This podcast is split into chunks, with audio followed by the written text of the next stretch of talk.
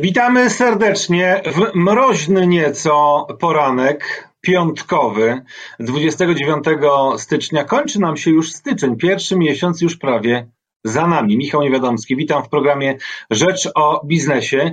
Dzisiaj w Rzeczy o Biznesie będziemy rozmawiać o edukacji, o szkole, dlatego, że ta nieszczęsna pandemia zdrowo nam namieszała w różnych obszarach życia nie tylko w biznesie, ale również i w edukacji. I Państwa i moim gościem jest dzisiaj pani Marta Bańkowska ze szkoły Mentis. To jest taka szkoła podstawowa dwujęzyczna. Witam Panią bardzo serdecznie. Dzień dobry. Witam serdecznie. Dzieci z klas 1-3, między innymi moja córka Irmina, no wróciły już do szkoły, no bo e, ten reżim, jeżeli chodzi o klasy 1-3, E, już troszeczkę zluzowano, więc porozmawiajmy na początku, jak te dzieci odnalazły się e, w tej szkole e, z ławkami, już bez tych komputerów, Teamsów, Zoomów i innych Skype'ów.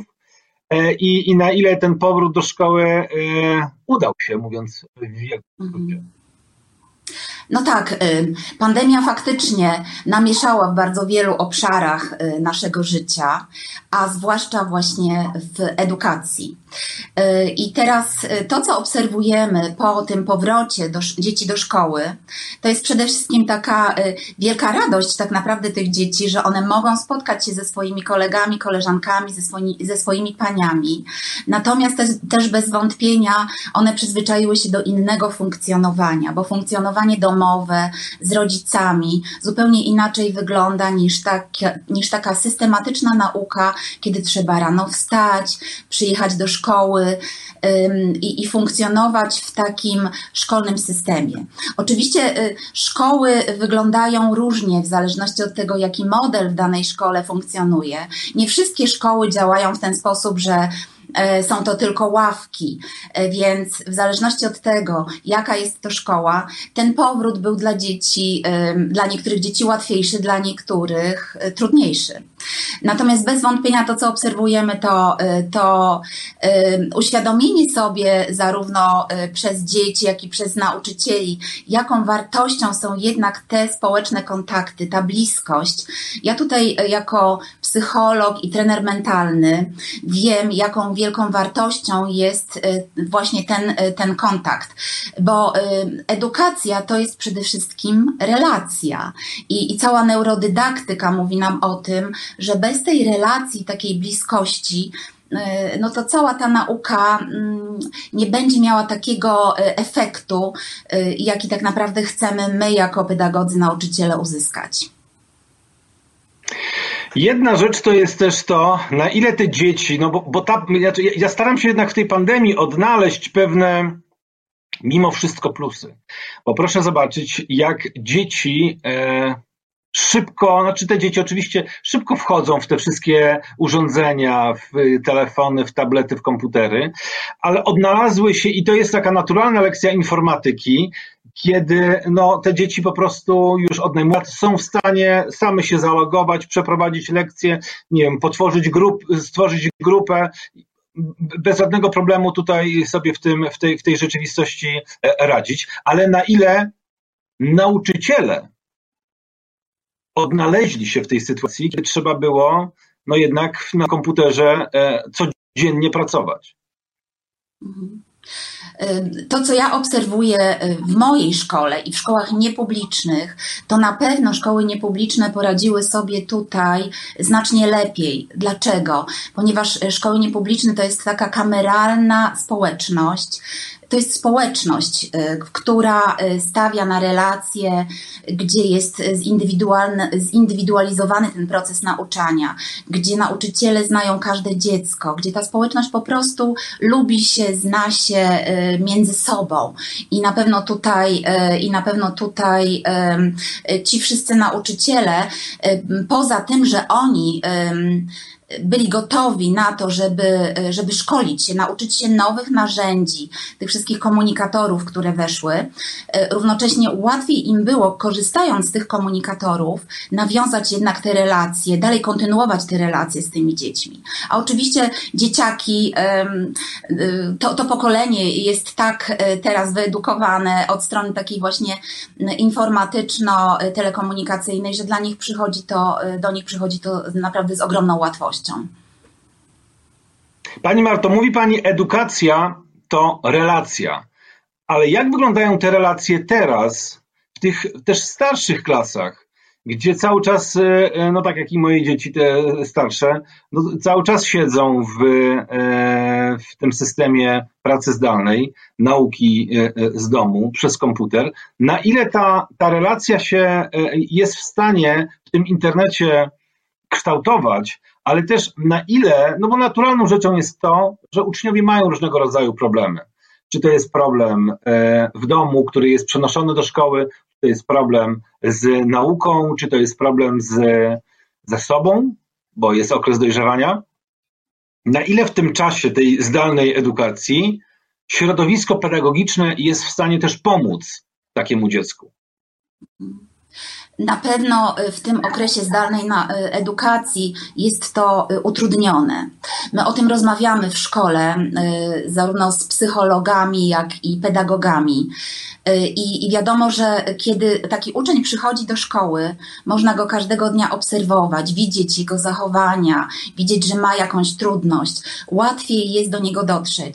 A tak, w momencie, kiedy dzieje się to w domu, to duża odpowiedzialność jest też po stronie rodzica, który musi być też uwrażliwiony, wyczulony na to, żeby obserwować swoje dziecko. Równocześnie e, taki e, nauczyciel, który również e, obserwuje, poprzez, poprzez te komunikatory typu Zoom na przykład, to ma również utrudnione zadanie, ponieważ ten kontakt poprzez y, tego typu komunikator jest tylko taki dwuwymiarowy. To jest, y, to jest trochę za mało, żeby zauważyć y, czasem trudności, zauważyć te problemy.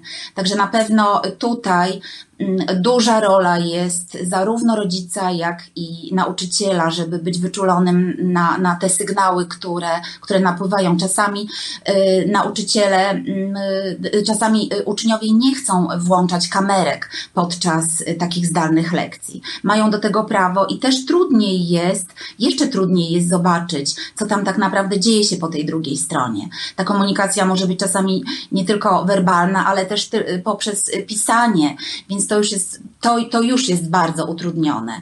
Więc y, dlatego, dlatego y, my w szkole bardzo na to stawiamy, żeby kon kontaktować się i bezpośrednio z tym uczniem, y, który, który wykazuje jakieś trudności, ale także z rodzicami, żeby wyczu, wyczulić y, na to, żeby obserwowali, żeby byli uważni na, na wszelkie jakieś dziwne zachowania, czy nawet, nawet jakieś takie niuanse, drobne zmiany w zachowaniach dziecka. My tutaj na antenie y, programu Rzecz o Biznesie często rozmawiamy o edukacji. Nierzadko gości tutaj również pani Maja Meisner, która już trochę z innego poziomu patrzy na edukację, y, patrzy na tą edukację choćby y, wyższą, czy to w, na uczelniach polskich, czy, czy tych brytyjskich. Ale żeby na taką uczelnię brytyjską pojechać, to oprócz tego, że trzeba mieć dobre świadectwo, trzeba mieć głód wiedzy, trzeba mieć tą chęć e, odkrywania świata, no trzeba również dobrze umieć posługiwać się e, językiem angielskim. Pani pracuje właśnie w szkole dwujęzycznej. Jak wygląda ta nauka języka i na ile ten język e, nauczany od tych młodych lat e, zostaje w głowie, mówiąc krótko, bo wszyscy się oczywiście kiedyś uczyliśmy języka. W którymś momencie język był też do zdania na maturze. No ale później, jak tak rozmawiam z kolegami, choćby którzy zdawali tak jak i ja na maturze język rosyjski, no to poza powiedzeniem zdrawstwicy i da swidania, no niewiele więcej potrafią powiedzieć w tym języku. No, na, nasze pokolenie to jest takie pokolenie, które e, uczyło się języków obcych w sposób taki e, tradycyjny, a to e, be, bez takiej praktyki, bez doświadczania tego, nie wiem, chociażby gdzieś za granicą, gdzie się było gdzieś na jakiejś placówce, czy też taki ciągły kontakt z tym językiem, to to gdzieś umiera. Dlatego bardzo ważne jest tak naprawdę, żeby dzieci uczyły się języków obcych od najmłodszych lat. Dlaczego od najmłodszych lat? To, to nie jest taka nauka książkowa, taka nauka, gdzie y, to dziecko siedzi po prostu w ławce i musi wkuwać słówka. Y, teraz uczy się y, języka obcego zupełnie inaczej. My na przykład stosujemy metodę zanurzenia w język. Oznacza to, to jest metoda imersji językowej. Oznacza to, to nic innego jak takie nauczanie języka, tak jak, języ, tak jak dziecko uczy się języka ojczystego, tak samo może nauczyć się każdego innego języka, jeżeli jest otoczony tym językiem językiem, jeśli język jest narzędziem do tego, żeby mogło się bawić, doświadczać świata, poznawać nowe rzeczy, poprzez właśnie stosowanie y, pewnych zwrotów, słówek i będąc zanurzonym w tym języku, wówczas ta nauka jest przyjemnością poprzez y, właśnie zabawę, poprzez interakcję z, z pozostałymi uczniami i z nauczycielem. Y, I to na pewno zostaje w głowie na lata.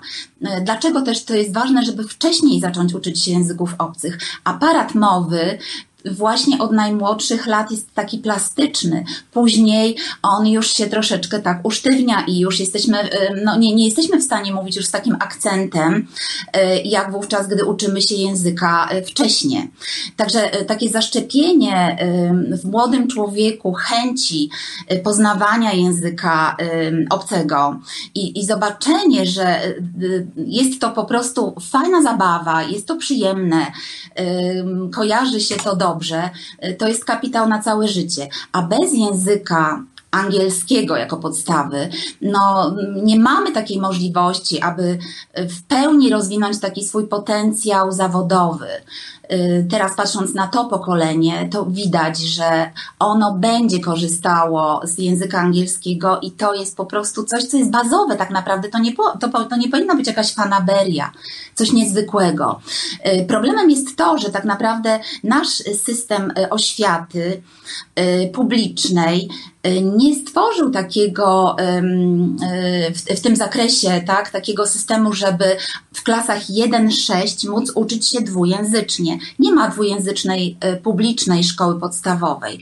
E, dwujęzyczność e, w publicznej edukacji rozpoczyna się dopiero od siódmej klasy i to jest ta luka, którą wypełniają właśnie szkoły niepubliczne. Między innymi moja szkoła i dlatego my zajęliśmy się właśnie też tą dwujęzycznością, widząc jak to jest ważny element edukacji. A proszę jeszcze powiedzieć absolwenci. E, szkół dwujęzycznych, na ile lepiej sobie radzą później w porównaniu z uczniami z tak zwanych szkół zwykłych? Y, bez wątpienia y, na pewno wykazują większą taką otwartość na y, różnorodność kulturową, na poznawanie różnych ludzi, taką otwartość w kontaktach międzyludzkich, bo to nie tylko chodzi o samą biegłość w mówieniu w języku obcym, ale także właśnie o taką zmianę w podejściu do drugiego człowieka, na, na taką tolerancję, akceptację, otwartość, ciekawość drugiego człowieka. I to to, to na pewno jest y, jeden z, z największych plusów właśnie takiej dwujęzycznej edukacji, bo w trakcie procesu edukacyjnego właśnie w dwujęzycznej szkole y, poznają y, uczniowie kulturę innych krajów, krajów, w którym ludzie posługują się językiem angielskim, krajów anglosaskich. I, I dzięki temu właśnie kształtuje się ta otwartość, ta ciekawość. I to na pewno jest taka trampolina na przyszłość, to jest kapitał na, na całe życie. Zresztą ja uważam, że ta pandemia pokazała nam, że tak naprawdę jedną z najlepszych inwestycji w pandemii to jest inwestycja w edukację. W edukację dziecka, ale też w edukację własną. Bo, bo to, czego się nauczymy, to, co damy naszym dzieciom, to zostaje na całe życie. To prawda. I przyznam się szczerze, że również i ja w tym roku pandemii rozpocząłem kolejne studia e, dyplomowe. Tym razem nie e, e, szkoła e, humanistyczna, nie szkoła finansowa, tak jak było to dotychczas, a szkoła techniczna.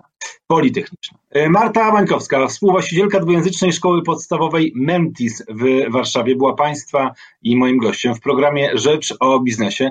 Dzisiaj rozmawialiśmy na temat edukacji, na temat edukacji w czasach pandemii, ale też dlaczego tego języka drugiego warto się uczyć już od najmłodszych lat. Bardzo dziękuję za dzisiejsze spotkanie, bardzo dziękuję za dzisiejszą rozmowę. Bardzo serdecznie dziękuję. Wszystkiego dobrego życzę. To był program Rzecz o biznesie. Michał Niewiadomski, dziękuję i do zobaczenia.